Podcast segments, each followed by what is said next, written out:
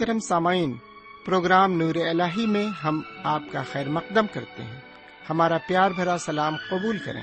امید قوی ہے کہ آپ بفضل خداوند کریم کے بخیر و شادمان ہوں گے۔ ان دنوں ہم مقدس بائبل کے نئے عہد نامے سے یوہنا کی انجیل کا مطالعہ کر رہے ہیں۔ یوہنا کی انجیل میں یسو کو خداون خدا کے ابدی کلام کی شکل میں پیش کیا گیا ہے۔ اس کتاب کے ابتدائی حصے میں سات معجزات اور نشانیوں کا ذکر ہے، جس سے یہ ثابت ہوتا ہے کہ یسوع خدا کا بیٹا اور نجات دہندہ ہے۔ درمیانی حصے میں واض و نصیحت ہے اور آخری حصے میں یسوع کے پکڑوائے جانے اور مصلوب ہونے، دفن ہونے اور جی اٹھنے و شاگردوں پر ظاہر ہونے کا ذکر ملتا ہے۔ آئیے ہم اپنے وقت کے ہمراہ آج کے اس مطالعے میں آگے بڑھیں اور خدا بند کے کلام سے فیض حاصل کریں۔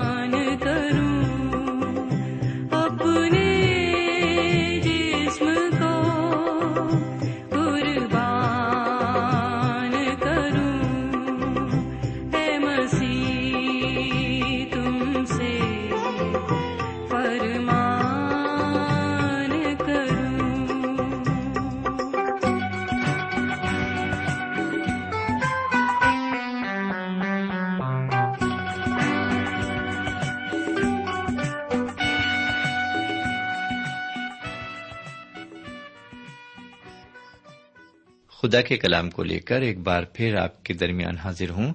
سلام قبول فرمائیے۔ امید ہے کہ آپ آج بھی پوری طرح خرافیت سے ہوں گے اور خدا کے فضل و کرم سے بالکل ٹھیک ٹھاک ہوں گے۔ میں بھی آپ کی دعاؤں کے عوض بالکل ٹھیک ٹھاک ہوں۔ تو آئیے ایک بار پھر ہم اس کے کلام کی طرف چلیں اور سنیں کہ آج خدا و تعالی ہم سے اپنے کلام کی معرفت کیا کہنا چاہتا ہے۔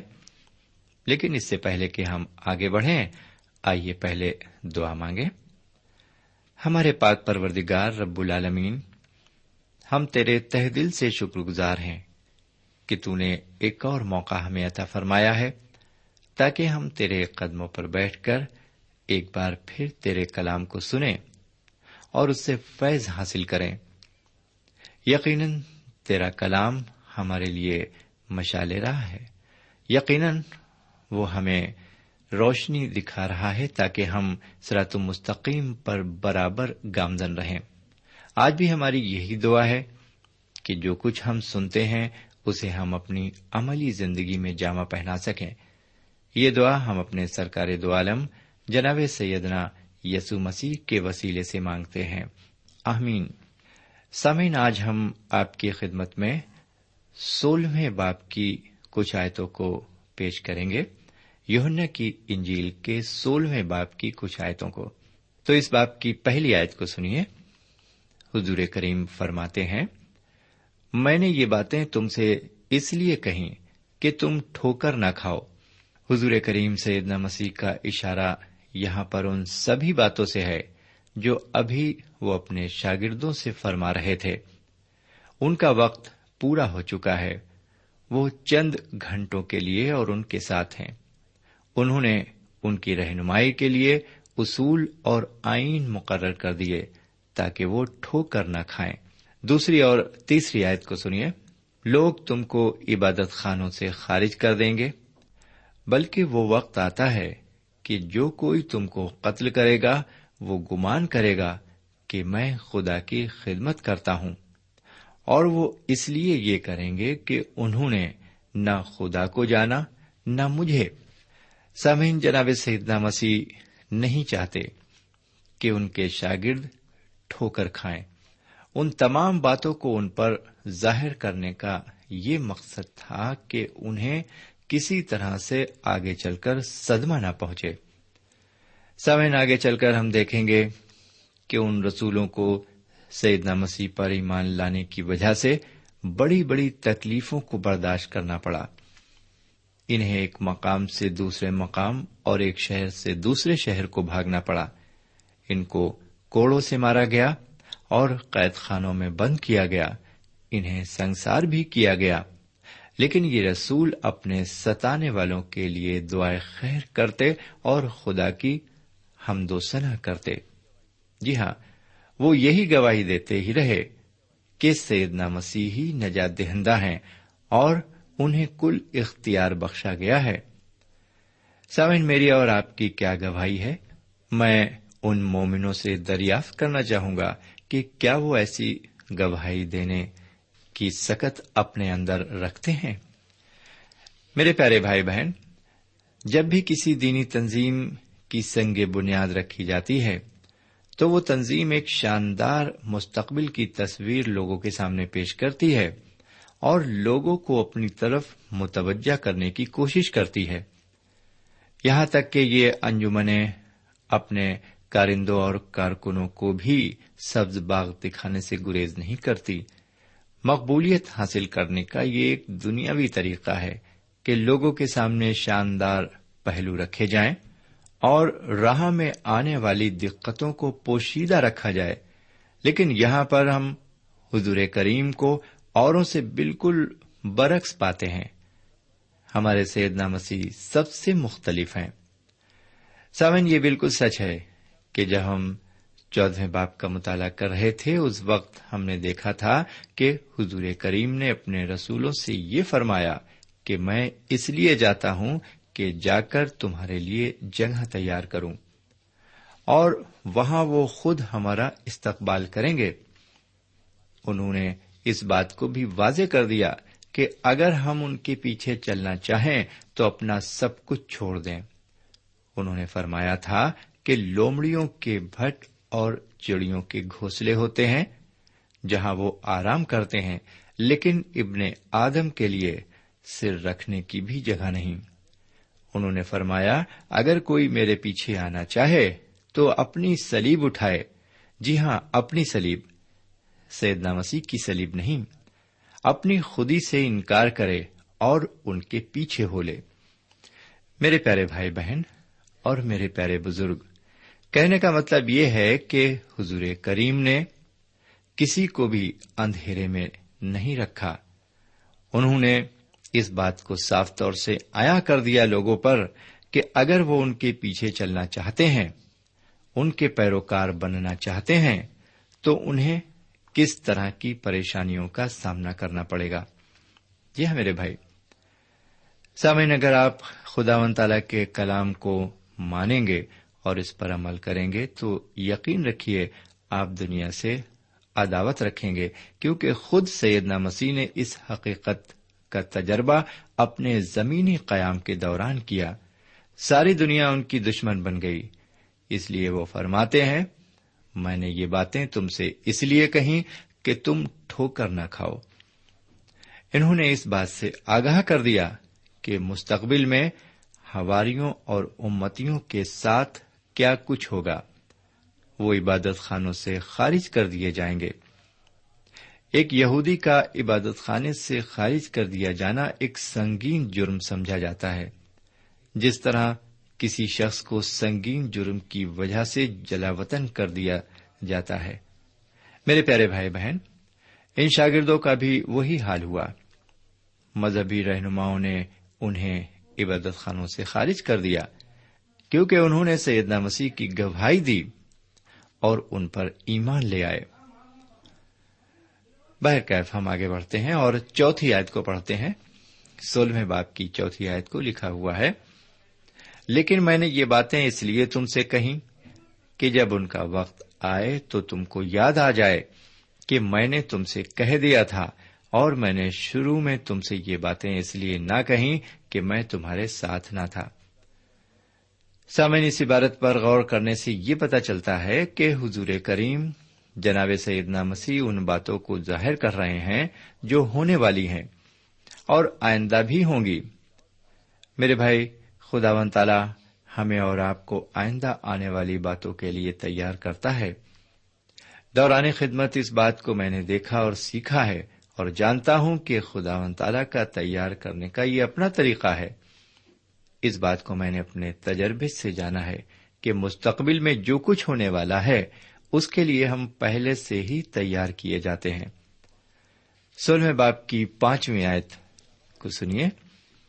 مگر اب میں اپنے بھیجنے والے کے پاس جاتا ہوں اور تم میں سے کوئی مجھ سے نہیں پوچھتا کہ تو کہاں جاتا ہے۔ سامن یہ سچ ہے کہ سیدنا مسیح کے ایک شاگرد، جس کا نام شمون پترس ہے، ان سے یہ سوال کیا تھا، اے خداون، تو کہاں جاتا ہے؟ جناب شمون پترس نے اس سوال کو ایک بچے کے انداز میں حضور کریم سے پوچھا تھا۔ جس کے جواب میں حضور کریم نے فرمایا، جہاں میں جاتا ہوں، اب تو تو میرے پیچھے نہیں آ سکتا، مگر بعد میں میرے پیچھے آئے گا۔ وہ فرماتے ہیں کہ جو کچھ ہونے جا رہا ہے، اسے کسی نے نہیں دیکھا ہے۔ کوئی بھی حضور اقدس سے روحانی طور سے نہیں پوچھتا کہ وہ کہاں جا رہے ہیں۔ کسی میں اتنی عقل اور دانش نہیں ہے۔ بہرکیف آئیے ذرا چھٹی آیت کی عبارت پر غور کرتے ہیں، جہاں اس طرح لکھا ہوا ہے، بلکہ اس لیے کہ میں نے یہ باتیں تم سے کہیں، تمہارا دل غم سے بھر گیا۔ سمے سیدنا مسیح کی ان باتوں سے کہ وہ ان کو چھوڑ کر ہمیشہ کے لیے چلے جائیں گے، ان کا دل غم سے بھر گیا۔ آج کے زمانے میں اس بات کی اشد ضرورت ہے کہ کلیسیاں اپنے کو ان باتوں سے بچائیں۔ ایسا دیکھا جاتا ہے کہ ایک تلخ تجربہ بہت سے مومنین کو تلخی سے بھر دیتا ہے۔ اور کسی کسی میں تو یہ مایوسی بھی پیدا کر دیتا ہے۔ جس کا نتیجہ یہ ہوتا ہے کہ لوگ راہ حق سے گمراہ ہو کر بھٹک جاتے ہیں اور بدزن ہو کر عبادت خانے جانا چھوڑ دیتے ہیں۔ بہت سے ایسے بھی لوگ ہوتے ہیں جو اپنے کسی عزیز کے انتقال فرمانے پر مستقل طور پر ماتم مناتے رہتے ہیں۔ لیکن ایسا ہونا نہیں چاہیے، بلکہ انسان کو چاہیے کہ وہ غموں اور دکھوں کو برداشت کرے اور ان پر قابو پائے۔ بہرکیف ساتویں آیت ملاحظہ فرمایا لیکن میں تم سے سچ کہتا ہوں کہ میرا جانا تمہارے لیے فائدے مند ہے، کیونکہ اگر میں نہ جاؤں تو وہ مددگار تمہارے پاس نہ آئے گا، لیکن اگر جاؤں گا تو اسے تمہارے پاس بھیج دوں گا۔ میرا جانا تمہارے لیے فائدے مند ہے۔ یہ عبارت سامعین کافی اہم اور غور طلب ہے۔ اس عبارت کو یوں بھی کہہ سکتے ہیں، میرا جانا تمہارے لیے بہت اچھا ہے۔ جناب سیدنا مسیح کا جانا کیوں بہتر تھا؟ اس سوال کے جواب میں میں بس اتنا کہنا چاہوں گا کہ جب وہ جائیں گے تو ہمیں بھی اوپر کھینچیں گے۔ سوین ان کا اس دنیا میں آنے کا مقصد مقدس بائبل میں صاف طور سے بیان کیا گیا ہے۔ حضور اقدس جناب سیدنا مسیح خود فرماتے ہیں، ابن آدم اس لیے نہیں آیا کہ خدمت لے، بلکہ اس لیے کہ خدمت کرے اور اپنی جان بہتےروں کے بدلے فدیے میں دے۔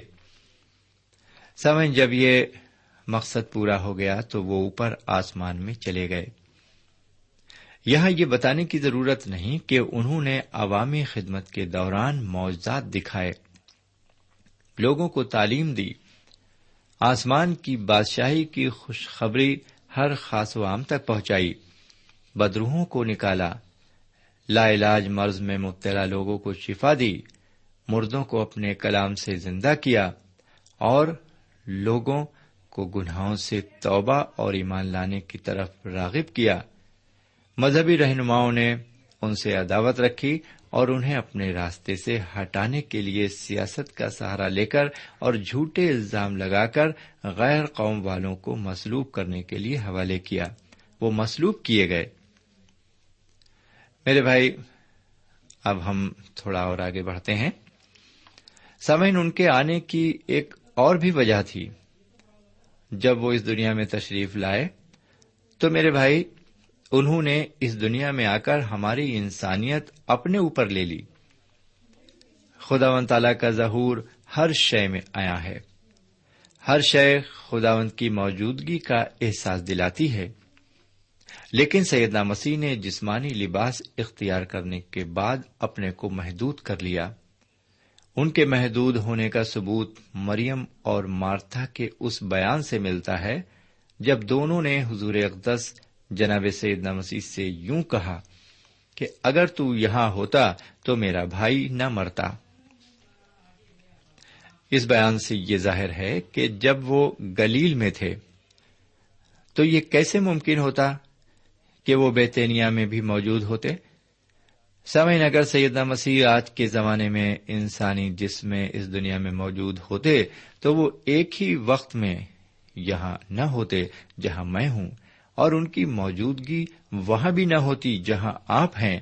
اس لیے وہ فرماتے ہیں کہ وہ روح حق کو بھیجیں گے۔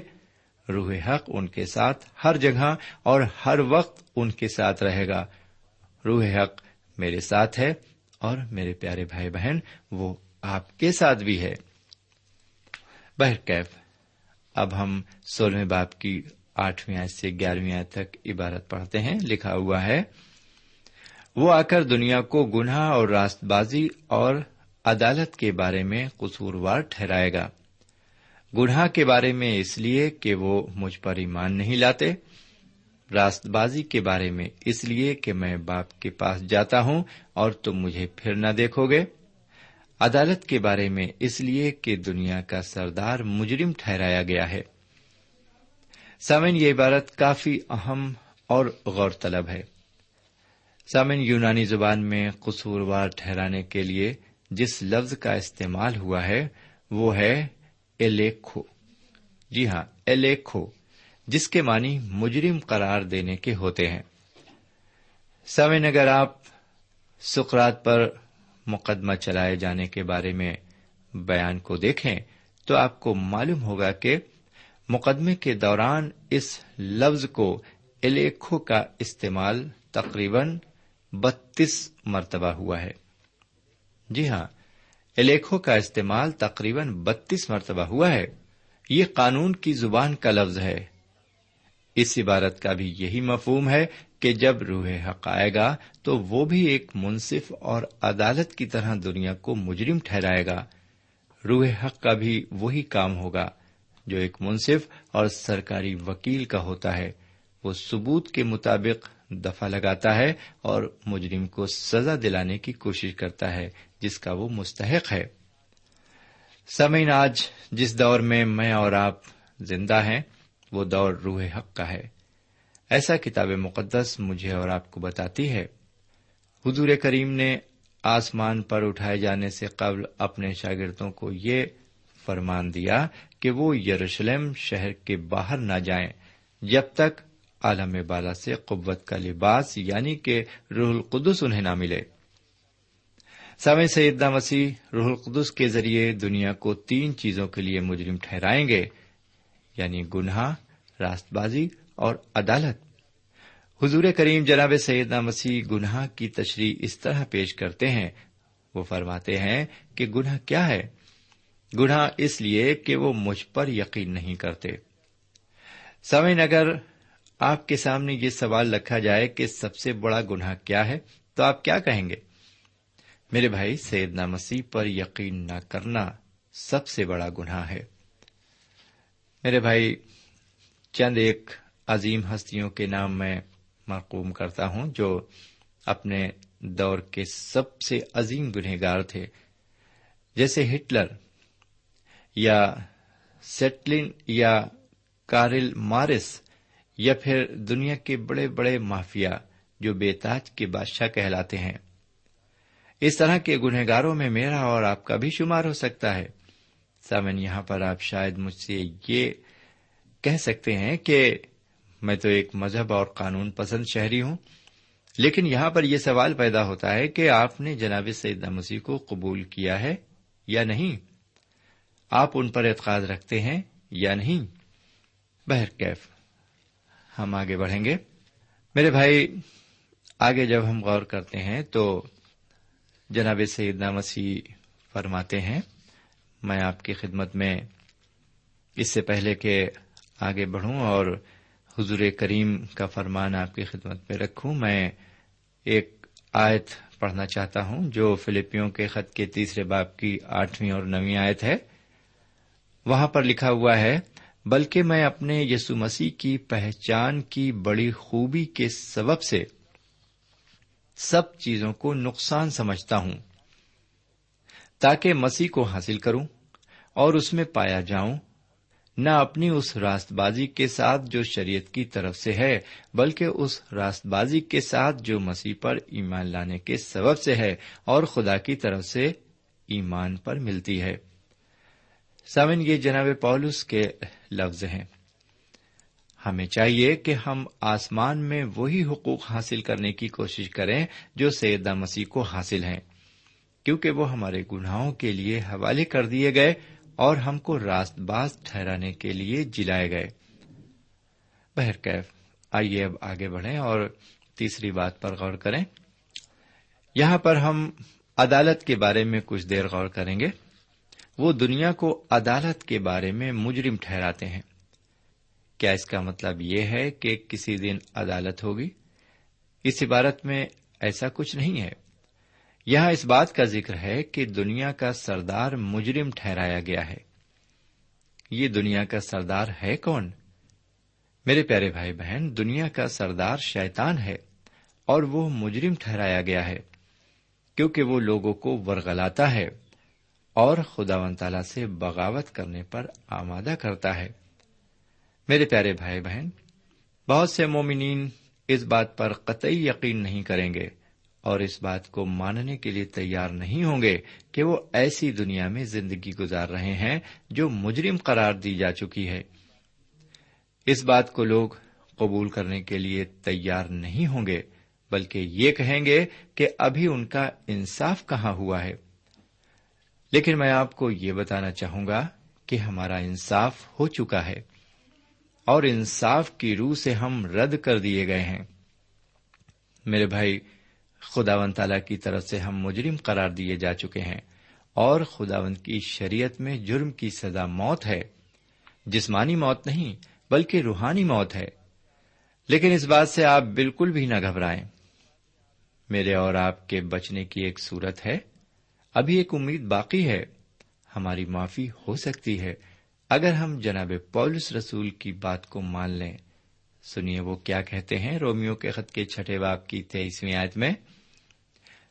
گناہ کی مزدوری موت ہے، مگر خدا کی بخشش ہمارے خداون یسو مسیح میں ہمیشہ کی زندگی ہے۔ ایک بار پھر سنیے، گناہ کی مزدوری موت ہے، مگر خدا کی بخشش ہمارے خداون مسیح یسو میں ہمیشہ کی زندگی ہے۔ سمے ہم اس دنیا میں رہ رہے ہیں جس کا انصاف ہو چکا ہے۔ ہم سب مجرم قرار دے کر جی ہاں ہم سب مجرم قرار دیے جا چکے ہیں۔ ہم پر موت کی سزا کا حکم صادر ہو چکا ہے۔ صرف حکم کی تعمیل ہونا باقی ہے۔ ہم سب قصوروار قرار دیے جا چکے ہیں۔ کیونکہ ہمارے وہ اعمال جنہیں ہم راست بازی کہتے ہیں خدا و تعالی کی نظر میں گندے چتروں کے علاوہ کچھ بھی نہیں ہے جب ہم ان چتروں میں خدا و تعالی کے حضور کھڑے ہوں گے تب ہم اپنے کو کتنا شرمسار اور مجرم پائیں گے۔ میرے بھائی، بہت سے لوگ ہیں جو عدالت کے بارے میں سننا پسند نہیں کرتے۔ انہیں یہ پسند نہیں کہ رب الجلال کی موجودگی کے بارے میں انہیں بتایا جائے۔ انہیں یہ بھی سننا پسند نہیں کہ یہ دنیا خدا و تعالی کی ہے اور وہی اس کو چلا رہا ہے۔ انہیں یہ بھی قبول نہیں ہے کہ ہم سب اس کے فضل کی بدولت زندہ ہیں اور ہماری سانسوں کی آمد رفت بھی رب الکریم کے رحم پر قائم ہے۔ سمن یہی وہ تین باتیں ہیں جن کی روح سے روح حق یا روح القدس آج دنیا کو مجرم ٹھہراتا ہے۔ اگر ہم جرم کی سزا سے بچنا چاہیں، تو ہمیں سیدنا مسیح پر اور ان کے کلام پر ایمان لانا ہوگا۔ خدا و تعالی ہمیں نیک توفیق عطا فرمائے۔ آمین۔ سمین اب یہاں پر آج کا مطالعہ ختم ہوتا ہے۔ ہمارا وقت بھی مطالعے کا ختم ہوتا ہے۔ خدا نے چاہا تو اگلے پروگرام میں ہم پھر حاضر ہوں گے۔ تب تک کے لیے ہمیں اجازت دیجیے خدا حافظ۔ سامعین ابھی آپ نے یوہنا کی انجیل سے خدا کے کلام کا مطالعہ کیا۔ ہمیں یقین ہے اس مطالعے سے آپ کو روحانی فیض حاصل ہوا ہوگا۔ ہم چاہتے ہیں کہ اس مطالعے سے متعلق آپ اپنی رائے ہمیں ضرور لکھیں۔ ہم آپ کے خط کا انتظار کریں گے۔ خدا حافظ۔ ہمارا پتا ہے۔ پروگرام نور ال post box number one five seven five Sialkot, Pakistan. پتا ایک بار پھر سن لیں۔ پروگرام نور ال پوسٹ باکس نمبر ایک پانچ سات پانچ سیال کوٹ پاکستان۔ اب آپ ہم سے ٹیلی فون اور ای میل سے بھی رابطہ قائم کر سکتے ہیں۔ ہمارا ٹیلی فون نمبر ہے nine two three four four six four zero four five seven eight. نو دو تین چار چار چھ چار صفر چار پانچ سات آٹھ۔ ہمارا ای میل پتا ہے۔